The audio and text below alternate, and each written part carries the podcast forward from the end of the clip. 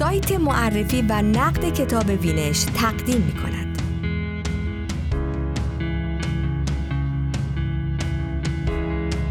آخرین روزهای زندگی همینگوی در کلینیک مایو چه گذشت؟ گزارشی از جان روزنگرین ترجمه نادیا کریم صدای شادی سرپولکی.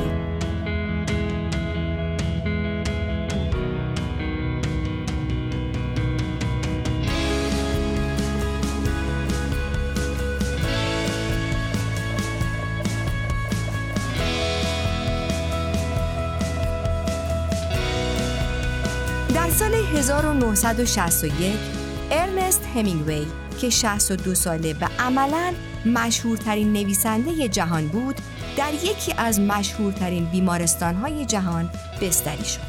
اتفاقی که دور از چشم رسانه ها رخ داد.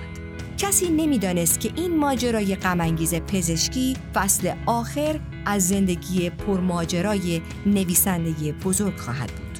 حالا و از طریق نامه ها و اسناد بایگانی شده می توان دریافت که او برای درمان به کلینیک مایو مراجعه نکرده بود بلکه در جستجوی مکانی برای چکاندن ماشه اسلحه بوده است.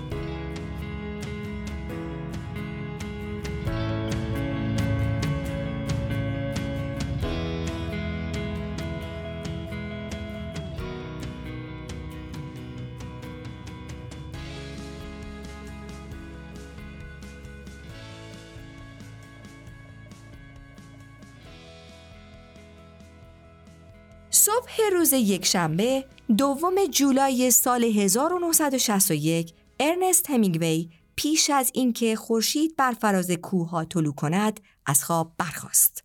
او می‌دانست که آن کار باید امروز انجام شود. دمپایی هایش را به پا کرد، ربد و شامرش را بر روی لباس خواب آبیش گره زد، از کنار همسرش که در خواب بود گذشت و به آشپزخانه رفت. کمی که به این طرف و آن طرف سرک کشید، کلیدهای انباری را روی لبه پنجره بالای سینک آشپزخانه پیدا کرد. آنها را برداشت و راهی زیرزمین شد. چند دقیقه بعد تفنگ ساچمه مورد علاقهش را پیدا کرده بود. پس چراغهای زیرزمین را خاموش کرد و به طبقه بالا بازگشت. از اتاق نشیمن گذشت و پا به سرسرای خانه گذاشت.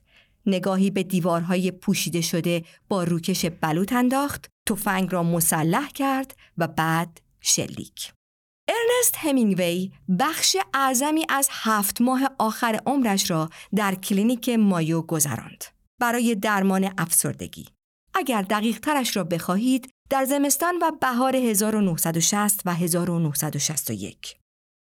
او دچار توهم، افسردگی، پارانویا و میل شدید به خودکشی بود.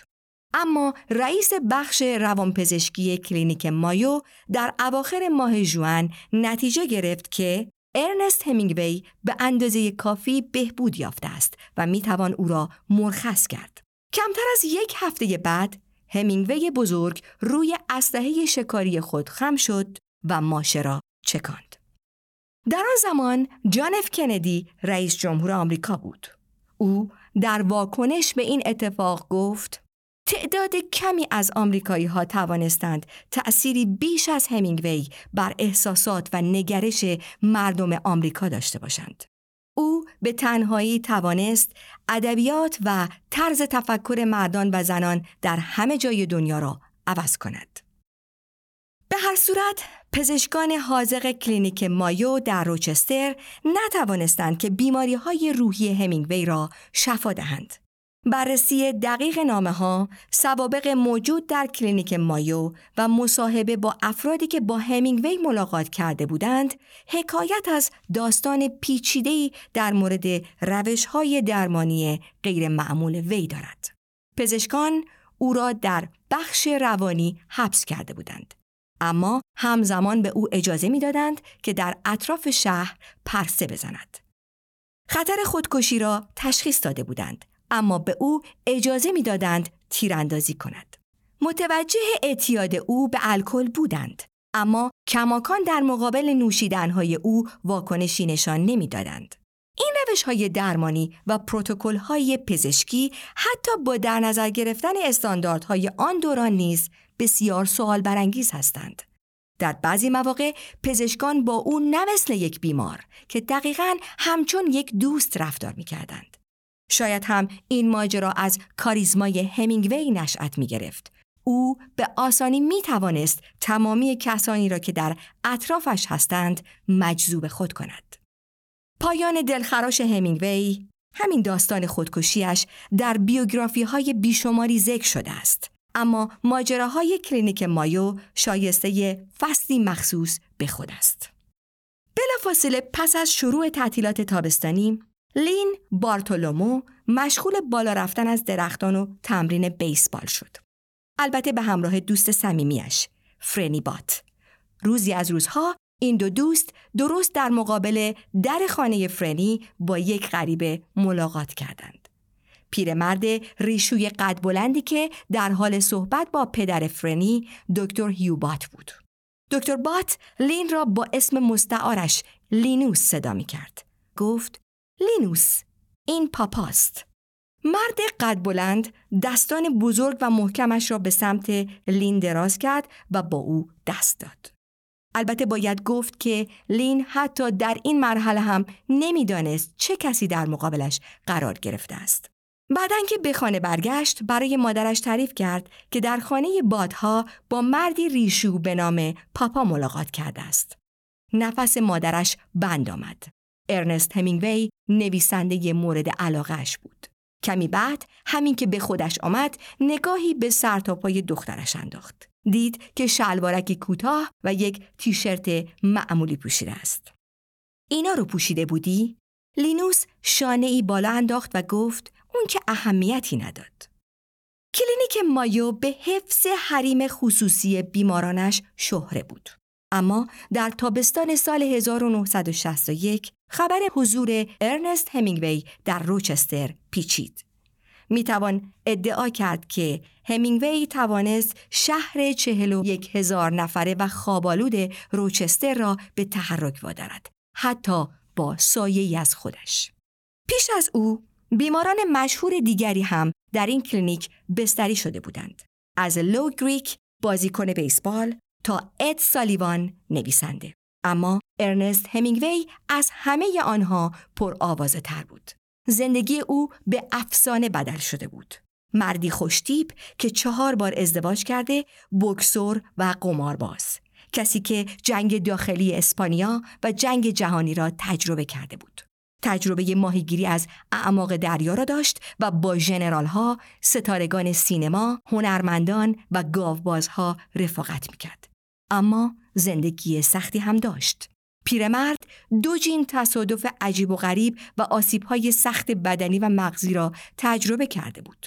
تمام این اتفاقات تأثیر زیادی بر ذهن و روان او گذاشته بودند. در طول تابستان 1960 در 61 سالگی به طور فزاینده دچار پارانویا، توهم و افسردگی شد. وزن زیادی از دست داد، بیخوابی بر او غالب شد و مشکلات فشار خون پیدا کرد. مرد ورزشکار تنومند حالا ضعیف و لاغر شده بود و با اشتیاق زیادی در مورد خودکشی صحبت می کرد. شاید ریشه این وسواس به سال 1928 بازگردد. یعنی زمانی که پدرش خودکشی کرد. همه این اتفاقات مری همسر چهارمش رو هم به مرز جنون کشانده بود. آنها در سال 1944 با هم آشنا شدند. هنگامی که هر دو به عنوان روزنامه نگار در لندن به پوشش اخبار جنگ می پرداختند. مری ولش در واکر مینسوتا متولد شده بود. کوچک اندام و لاغر بود و نه سالی جوانتر از ارنست همینگوی بزرگ. یک هفته پس از اولین ملاقاتشان همینگوی به مری پیشنهاد ازدواج داد. با بدتر شدن وضعیت روانی همینگوی، مری با جورج ساویرز، پزشک و یکی از دوستان نزدیک همینگوی مشورت کرد. آنها در ابتدا تصمیم گرفته بودند که نویسنده را به کلینیک منینگر در کانزاس بفرستند. اما این پیشنهاد پس از مخالفت شدید همینگوی از روی میز برداشته شد. سرانجام پس از بحث و بررسی های بیشتر همینگوی با مایو موافقت کرد. مشهورترین مرکز پزشکی در آن زمان جایی که هم پزشکانش از شهرت خوبی برخوردار بودند و هم در حفظ حریم خصوصی بیمارانش شهره بود.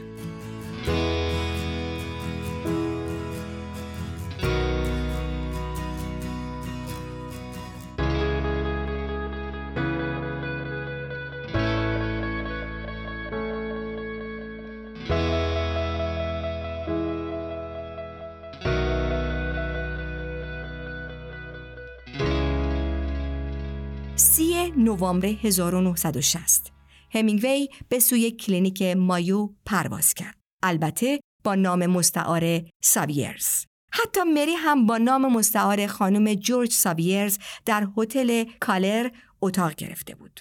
اما خب هیچ کدام از این پنهانکاری ها نتیجه نداد.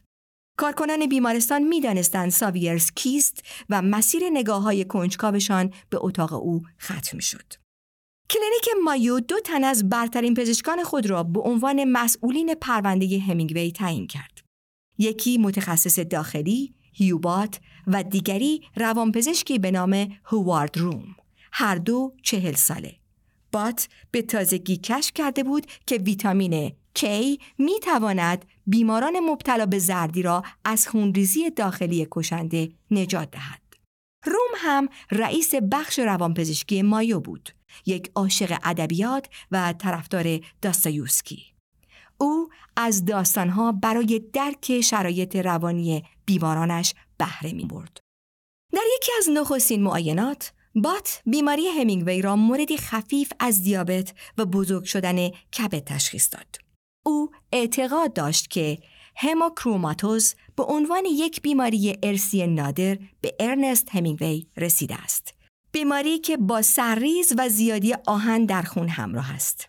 یک اختلال ارسی در متابولیسم آهن. بیماری که در پاره از اوقات با دیابت از دست دادن حافظه و افسردگی همراه است. یعنی تقریبا تمام علائمی که همینگوی داشت.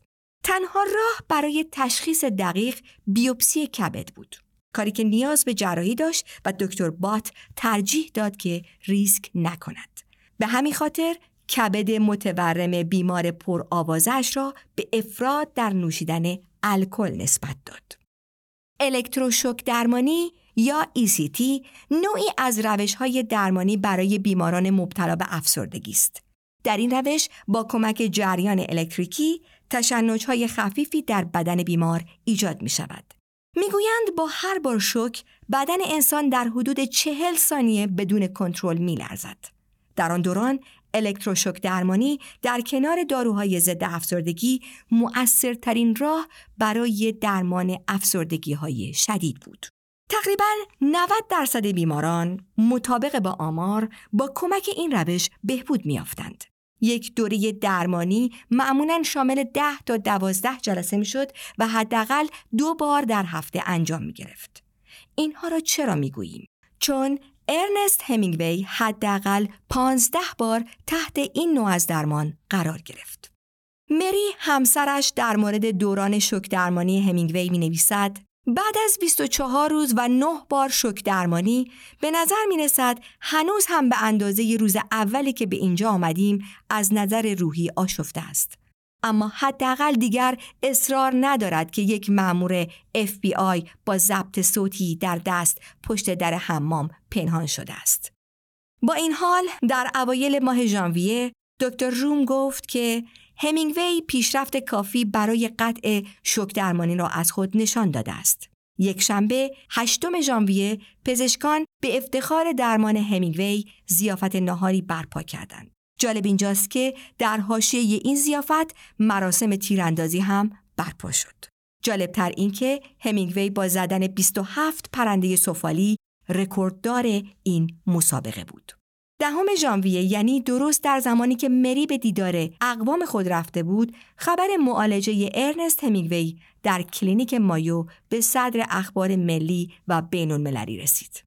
پزشکان تایید کردند که همینگوی برای درمان فشار خون بالا به آنها مراجعه کرده است و صد البته که هیچ اشاره‌ای به درمان افسردگی و شوک درمانی نشد. همین که این ماجرا ملی شد سیل نامه از هواداران همینگوی هدایای بزرگ و کوچک و حلقه خبرنگارانی که منتظر شکار حتی یک فریم بودند به سمت کلینیک مایو سرازیر شد. در این دوران بود که استراب در مورد FBI به روان همینگوی برگشت. کار به جایی رسید که دکتر روم مجبور شد به دفتر مینیاپولیس FBI مراجعه کند و در مورد دلیل ثبت نام همینگوی با نام جلی توضیح دهد. علاوه بر این باید اطمینان میافت که FBI به این دلیل او را تحت تعقیب قرار نخواهد داد. چندی بعد رئیس جمهور منتخب کندی همینگوی را به مراسم تحلیفش که در روز 20 ژانویه 1961 برگزار می‌شد دعوت کرد. اما همینگوی مجبور شد ضمن اظهار تأسف اعلام کند که از تلویزیون پیگیر مراسم خواهد بود. او در مورد کندی گفته بود داشتن این چنین رئیس جمهور شجاعی قطعا چیز خوبی است.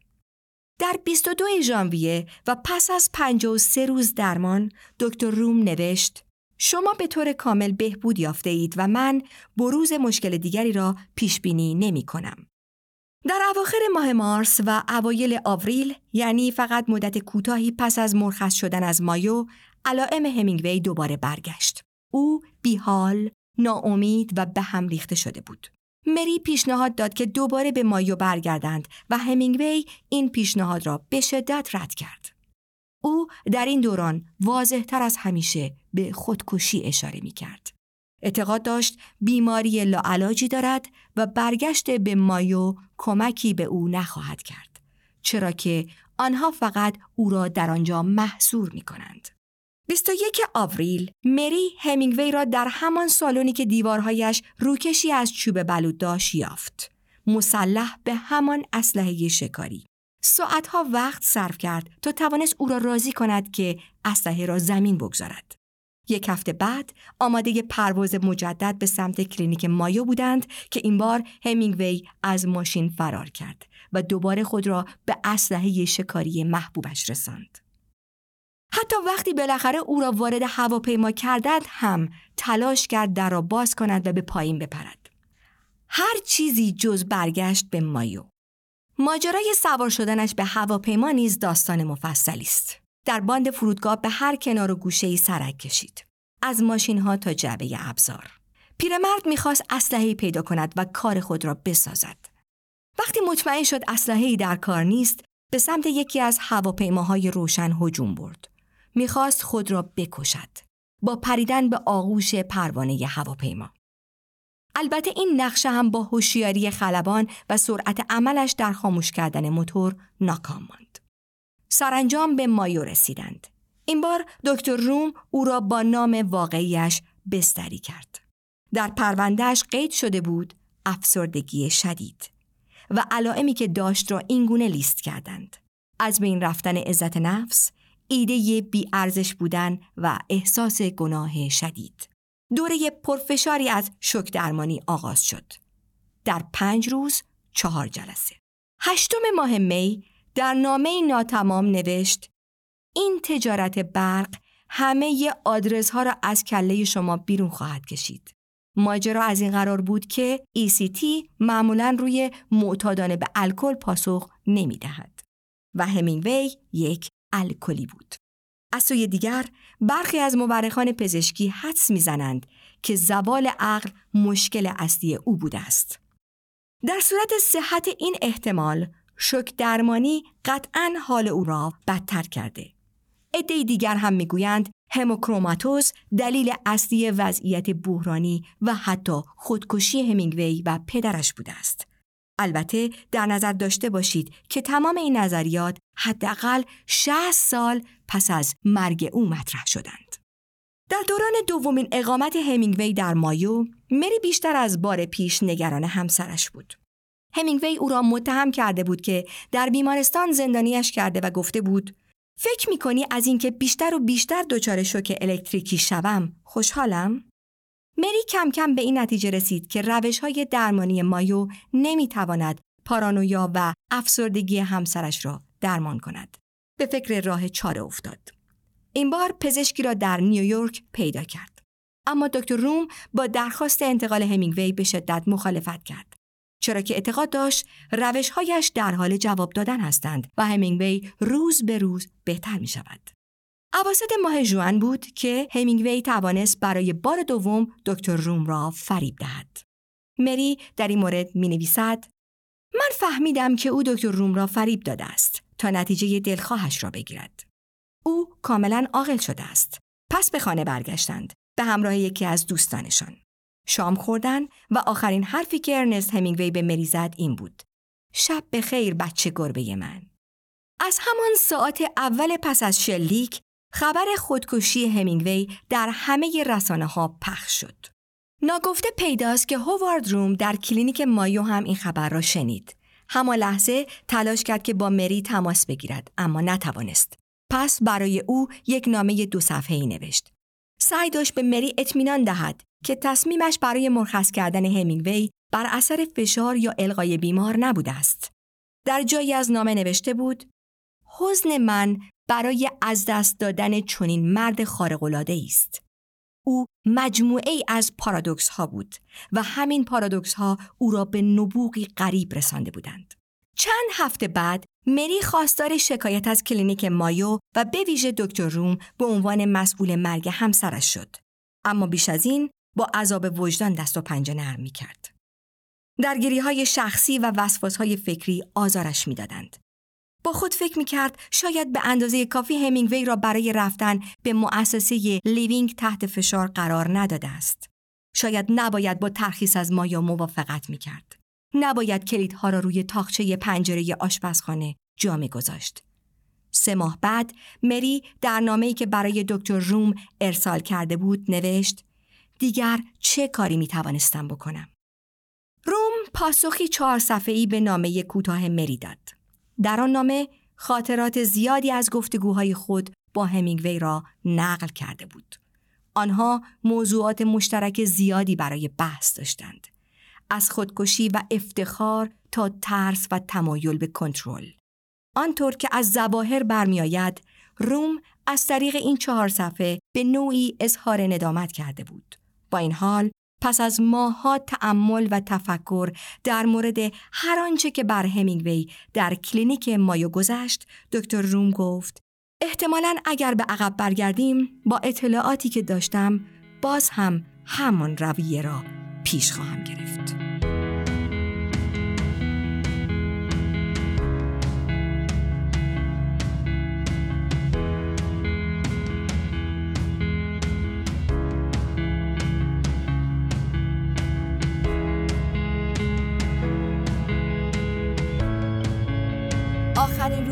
زندگی همینگوی در کلینیک مایو چه گذشت؟ گزارشی از جان روزنگرین ترجمه نادیا کریمی. با صدای شادی سرپولکی.